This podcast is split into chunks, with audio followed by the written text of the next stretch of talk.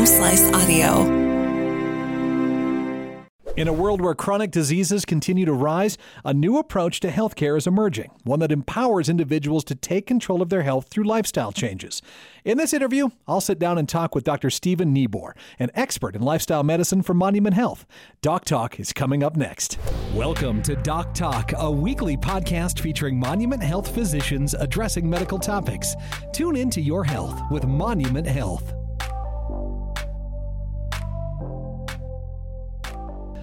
Hello, everybody, and welcome to another edition of Doc Talk with Monument Health. My name is Mark Houston, and joining me again is Dr. Stephen Neabore, who is a diplomate of the American College of Lifestyle Medicine.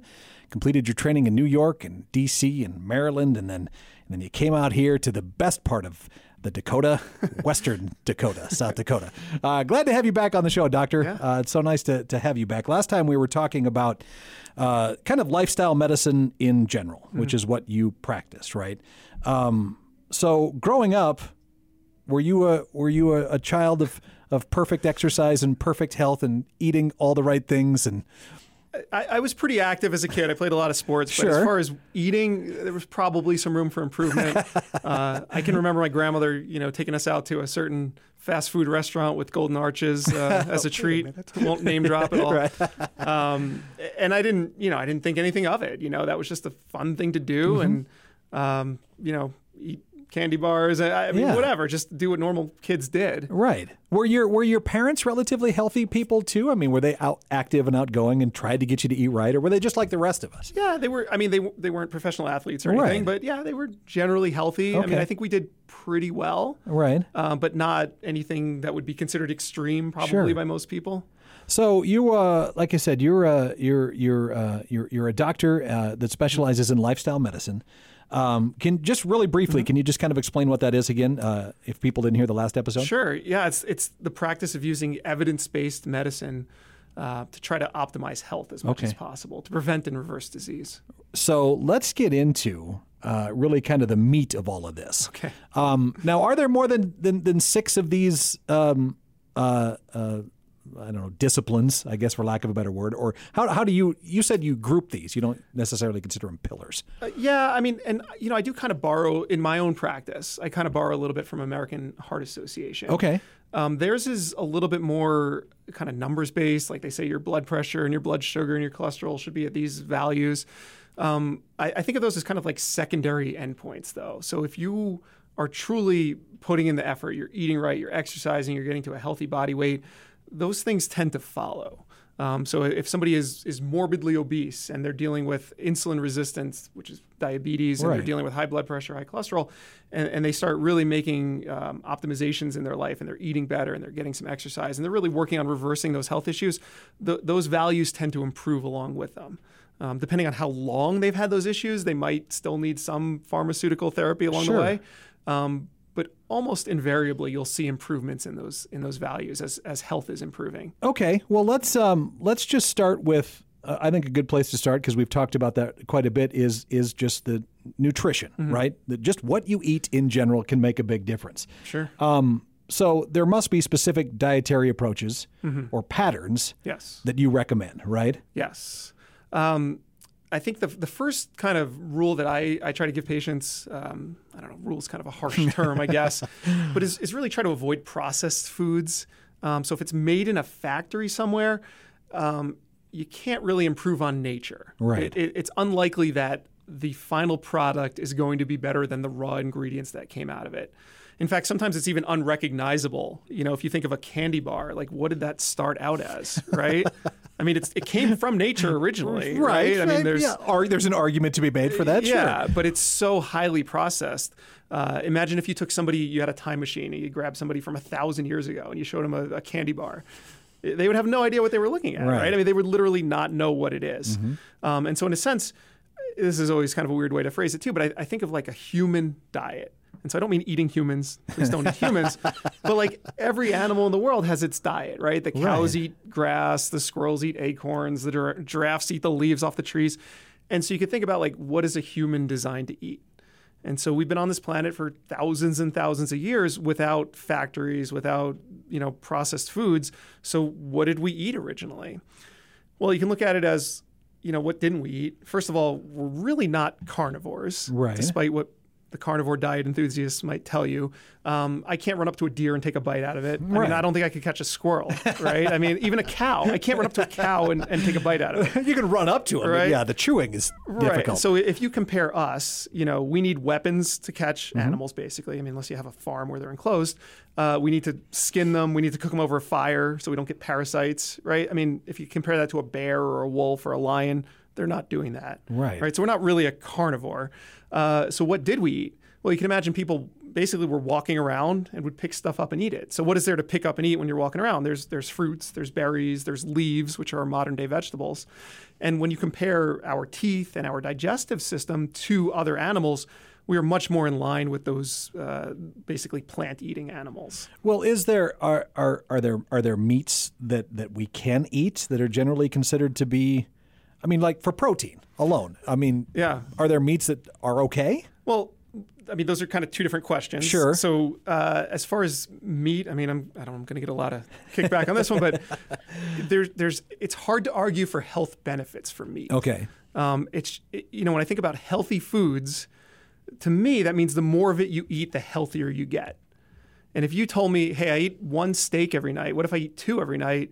It would be really hard for me to make any kind of argument saying that would be a good thing. Right. Right. And I think probably most doctors would be in agreement with that. Sure. Um, as far as the protein aspect, uh, you know, there I, I think a lot of that again is marketing. You know, there's kind of a they call it a halo effect on protein. If you see something in the store and it says extra protein, you look at it and go, "Oh, I should get that," right? Right. But why? I mean, we don't have a protein deficiency. Right. You know, when you look at somebody who literally has a protein deficiency, they're they're starving. You know, that's somebody who's dying of a terrible disease or just malnourished. That's what protein deficiency looks like. Okay. For the rest of us, I mean, you can look at somebody and decide if they're getting enough protein or not. I can look at you and say you're getting enough protein. Sure. And so then there's really no need for more protein because you're already getting enough. Um, and in fact, every every food out there has protein in it, aside from maybe some of the really highly processed ones. I guess I never thought of that. I mean, every yeah. fruit, every vegetable, I mean, every grain, every I mean, every food has protein in it. Okay. So we're really not lacking for protein. And in fact, if you want to make an argument about macronutrients, you could say, where do you get your fiber from? I mean, the American Yeah. diet is is terrible with fiber. I mean, a lot of people are getting single digit amounts of fiber. Well, how much are we supposed to have? Well, it depends on where you you know what you look at. If you look at the you know the the, the governmental Right. guidelines, it's something like I don't ten to twenty grams of fiber, something like But that. But it's obviously more is what we need. Well, if you look at our ancestors, again, going back in history, Yep. you know, you look at the caveman drawings and stuff like that, they had massive faces right. because they spent all day chewing. And so the stuff that they ate just was loaded with fiber. Um, some estimates are that they got 90 to 100 grams of fiber. I mean, I would bet essentially any amount of money that you could not, and probably I couldn't either, eat 90 to 100 grams of fiber in a day. I mean, it would be virtually impossible. Right. I mean, you'd be eating the most fiber rich foods and chewing just all day. Yeah. So- well, you keep, you know what's in, okay, and I, I just I have to get this question out Yeah, of my head yeah. right now. Um, y- you go back to our ancestors, and you go back Yep. to thousands of years ago, Yep. and people didn't live as long Yep. back then, Yeah. Yeah. right? Even eating this way, right, uh, and exercising and doing those things. Right. So if somebody comes to you with that question, Yeah. how do you? Yeah, I mean, so people, you know, you could die from an animal attack or a snake bite, right? Right. Um, so in the modern world, I mean, we're, we're lucky we have modern medicine, and modern medicine certainly change, it's changes lives and saves lives, and, and I'm not opposed to modern medicine. I love modern medicine; it's what I do for a living. Right. um, you know, if you're having a heart attack, get over and get a stent in there, open it up, right? I mean, that that's great. Do that. You know, if somebody gets hit by a car. Take them to the ER. Get you know, do whatever you need to do. Um, as far as maintaining health, though, in those cultures, when people make that argument about like, oh, people didn't live as long, it, it was more of a divide. It was kind of a bimodal distribution. People either died young from diseases of childhood or infections, or they did actually live longer lives. Um, if they died from an infection, I mean, obviously they're not going to live as long. Right. But their risk of heart attack and cancer and stroke and diabetes was so much less. And we know this because we can study cultures that still live the same way. Mm-hmm. There's cultures in Africa and Central America where they're basically living the same way that they did, you know, thousands of years ago. Right. Um, there was a study. There was a famous doctor in, in medical school. We learned about Dr. Burkitt. He was, a, I believe, he was British, and he studied uh, or he worked in Africa, and he was astounded to see that people didn't end up with hemorrhoids. They didn't end up with diverticulosis. Uh, they weren't dying of heart attacks. I mean, could you imagine going to a hospital and nobody's dying of heart attacks? I mean, this was this was decades ago. I think it was in the Right. 30s or 40s or something like that, or 50s maybe. Um, but I mean, he was comparing the, the African um, civilization there, or wherever he was living, Mm-hmm. African village, uh, to the modern kind of like British society, Right. and just stark differences there. So that was one of the clues of like, hey, maybe there's something that people are doing different in modern society compared with how people have been doing things for thousands of years. And so that kind of was one of the things that started that study of looking at kind of how ancient people have lived. Okay. So we're we're we're pretty, you know, I think all of us understand that yes, our our diets are probably not as good as they should be here, especially in the states, right? Sure. I think we have that in our brain and we know and I and I think a lot of people take steps to try to to remedy that. Yeah. But I think the, the the big one on this list Mm-hmm. uh, of, of all of these is the the exercise, the physical activity. Okay. We know too that yes, we need to do this Yeah. Um, but you know how does it how how can that really impact uh, just your overall health i mean it seems yeah. I don't know i mean i think we know the answer Yeah. Yeah. but Exercise is great. I mean, all, all of these things, all of these six steps are super important. I, I would honestly put food as number one. right Okay. And then put, you know, it's hard to really quantify the other Sure. one. I, I, I mean, you could argue, well, if you're not sleeping, then you're not going to follow a healthy diet. And you could argue, well, if you're super stressed out or you're you know, smoking two packs a day. So it's it's kind of hard to say like one is more important than the other. They are really all truly important. Yeah. Um, I spend most of my time talking about diet just because sometimes it's quicker to just say, well, stop smoking, right? Right. Even though we we do spend quite a bit of time sometimes talking about that. Um, exercise tons of benefits for for really everything. I mean, good heart health, even mental health. Um, there's been studies out there showing that exercise, when compared head to head with antidepressant medication, can be just as good, uh, assuming you're getting your half an hour a day, five days a week. right Um, you can imagine nobody ever says, I regret doing that workout, right? I mean, uh, I've never met anybody who said, Oh, I wish I hadn't gone to the gym, right? I mean, like, unless you get injured. well i don't know Right? maybe People, people don't really regret working out, Sure. right? So you That's have true. Mm-hmm. obviously heart benefits there, brain benefits. Uh, it's good for your metabolism. It's good for maintaining healthy body weight, muscle mass, bone health.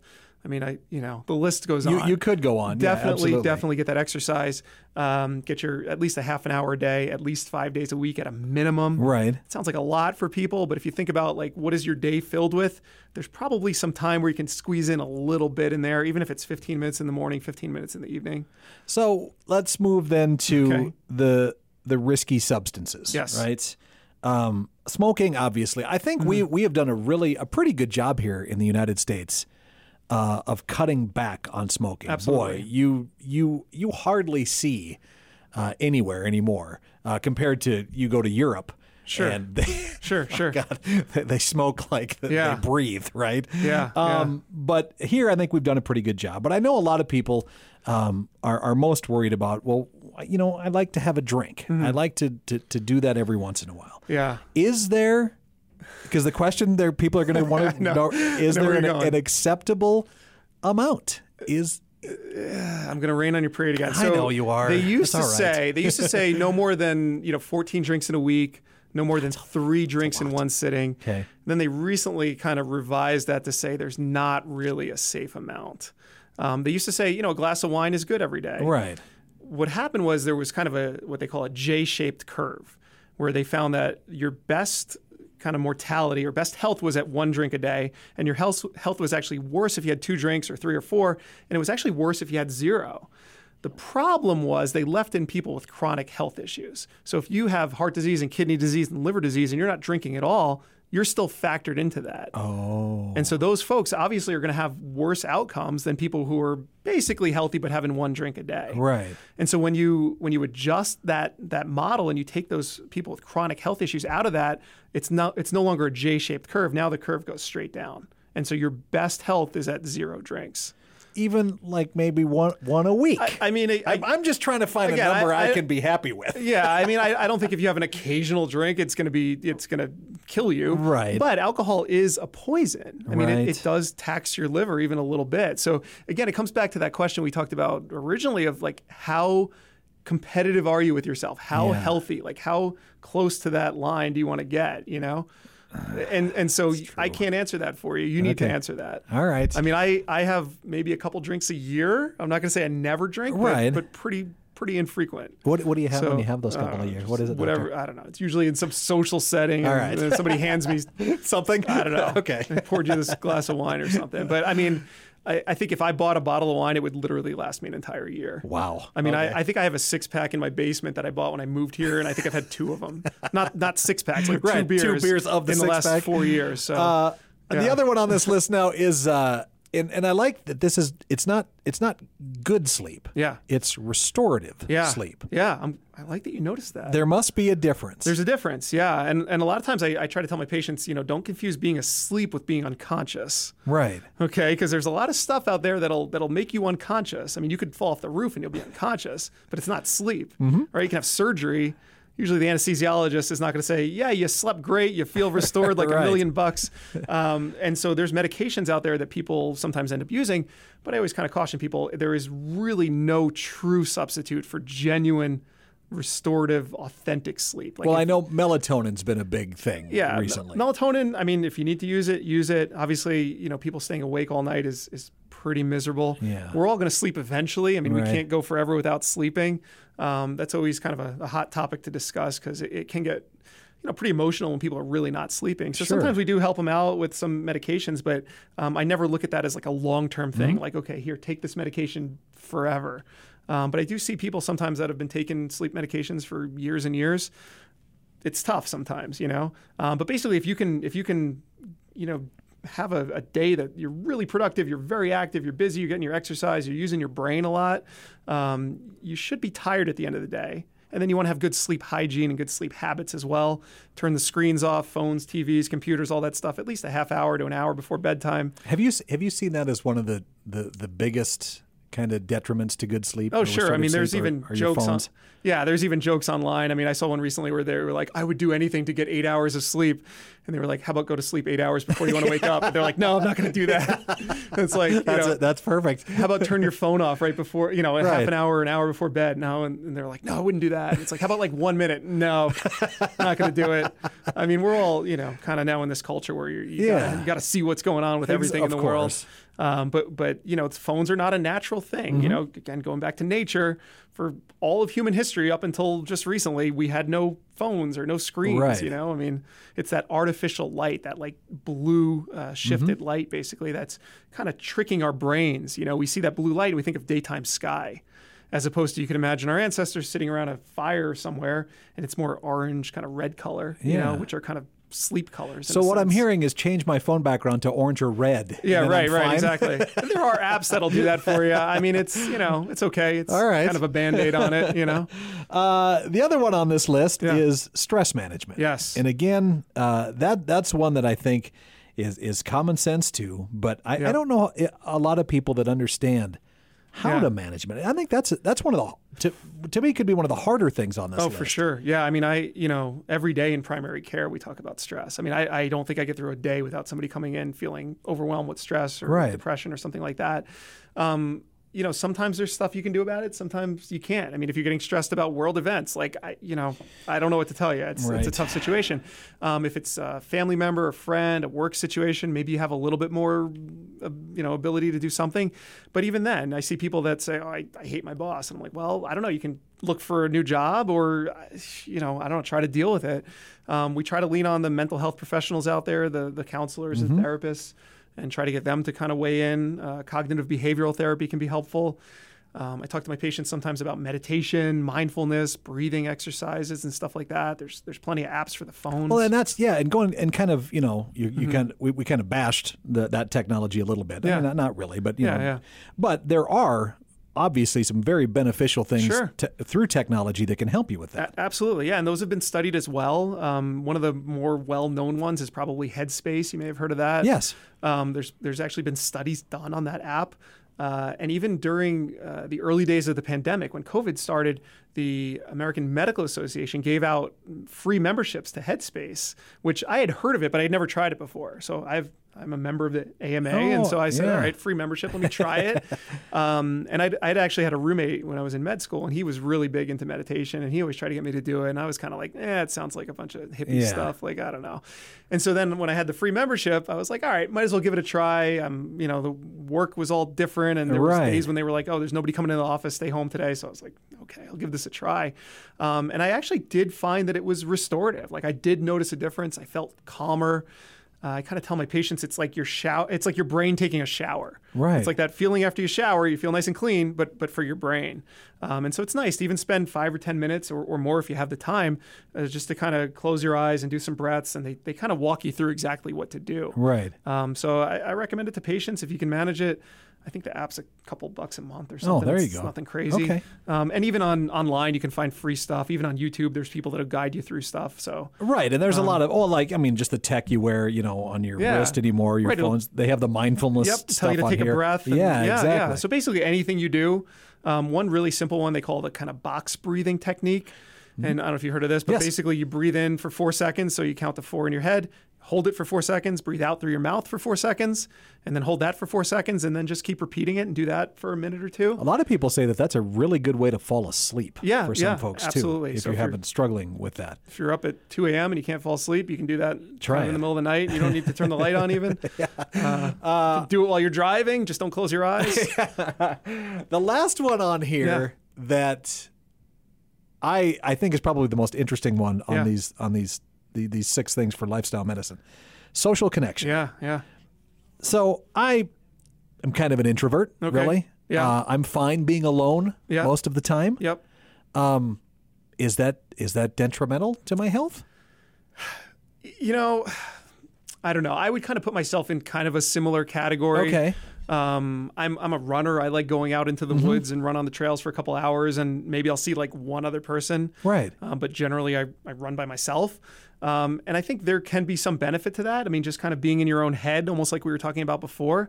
Um, but in general, I mean, meeting with friends or family, um, we usually feel pretty good, assuming you have a good relationship with Yeah. those those folks. Um, you can think about, uh, you know, maybe there's a friend you haven't seen in a while, and you catch up and you talk about like old times or talk about what you're up to, um, and th- there's a there's a calming effect to that.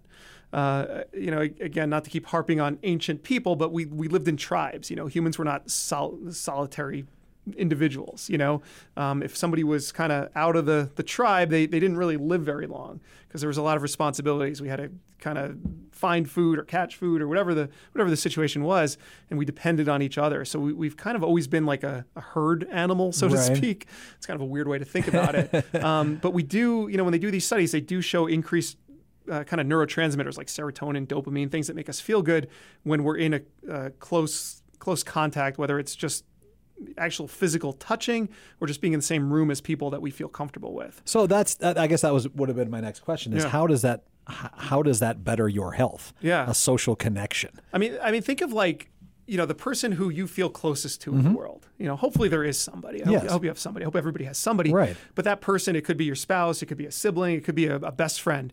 When you see that person, just being near that person tends to make you feel better, right? So if I see my best friend that I've known for 20 years and we're hanging out and just doing whatever, maybe we're just out for a walk, like I can feel comfortable with that person. And that, so that has a calming effect on us. So it kind of ties in a little bit to the stress management Oh, too, absolutely. I suppose. Yeah, absolutely. In that sense. I mean, again, assuming you're on good terms, Right. When you see that person, or maybe it's your spouse, you know, you go home and give your spouse a hug, Right. and, and I mean that that releases dopamine, it releases oxyto- uh, oxytocin. I mean, it releases these feel good hormones in our brain. Right. It helps lower stress, lowers our blood pressure, actually lowers our heart rate. So there there is benefit there. Okay. I, can, I can totally see that. I mean, think of like, let's say your friends call you up and they're like, "Hey, this weekend we're all getting together. We're gonna go do something really fun." You probably get excited about that, right? Uh, maybe, Maybe? Uh, All right. I- I it's- don't know or your friends, or it's but- like you know what? I've I've I've spent enough time with you during yeah. the week. Yeah, yeah. I I mean, you know, gonna sit at home and if you have- alone. you see them too much, it might not be a good thing. But but in general, I mean, imagine or you know, if, if you have kids, right? People love seeing their kids in general, right? Yes. So Right. Uh, so just that human contact, just you know, even touching skin to skin, right? Right. They talk about uh, when mothers give birth, Yeah. they try to put the baby Right away. right on the skin because they've shown that that increases those Right. Excellent. So kind of neat. It is. Yeah. Uh, talking with Dr. Uh, Stephen Neabore, uh, lifestyle medicine. Uh, we kind of went through the six the six pillars of this that, that this practice is kind of based around: Yeah. uh, nutrition, physical activity, avoiding risky substances, restorative sleep, stress management, social connection. Um, and of course, I, we need to stress in this podcast too that this goes. It should be going hand in hand. With primary care medicine as well, Absolutely, right? yes. Or- uh, that's not what you call it, though. Uh, uh, is it? We do, yeah. Primary Okay. care, uh, outpatient medicine. I mean, There when you're go. coming in for your your wellness Yeah, check, your right. annual physical, this is this is not something totally different.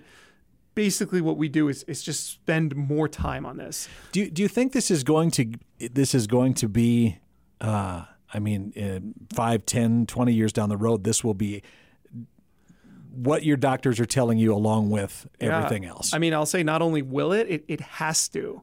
I mean, Okay. we we as a as a society cannot keep going at the rate that we're going on. I mean, healthcare costs are going to exceed the total amount of money that the, the country makes, the total GDP or gross, oh, gross domestic product. I mean, we don't have enough money to keep giving people all these medications to deal with these chronic health issues. We it just it's it's impossible. We cannot sustain this. So we need to make changes. And a lot of times that has to come from a, a systemic Mm-hmm. level or government level or advertising or marketing or whatever, however you want to think about it. Right. But we, we can't just keep putting stuff in our bodies that that's going to make us sick. I Well- mean, we, we can't. It's just unsustainable. that is that is about the best way we can wrap this up. I think right there, it's perfect.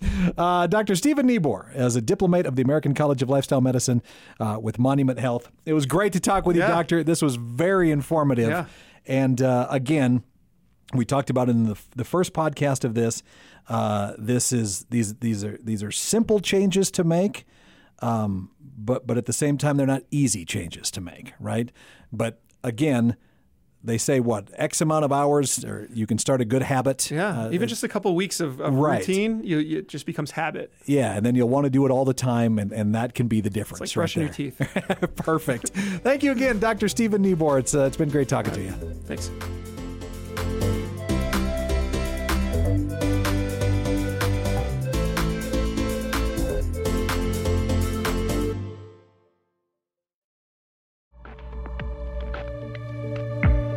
Doc Talk with Monument Health is recorded live at Home Slice Studios, hosted by Mark Houston, edited by Russ Haddon, engineered by Chris Jaquist, and produced by Kelsey Kinney and Rob Henry.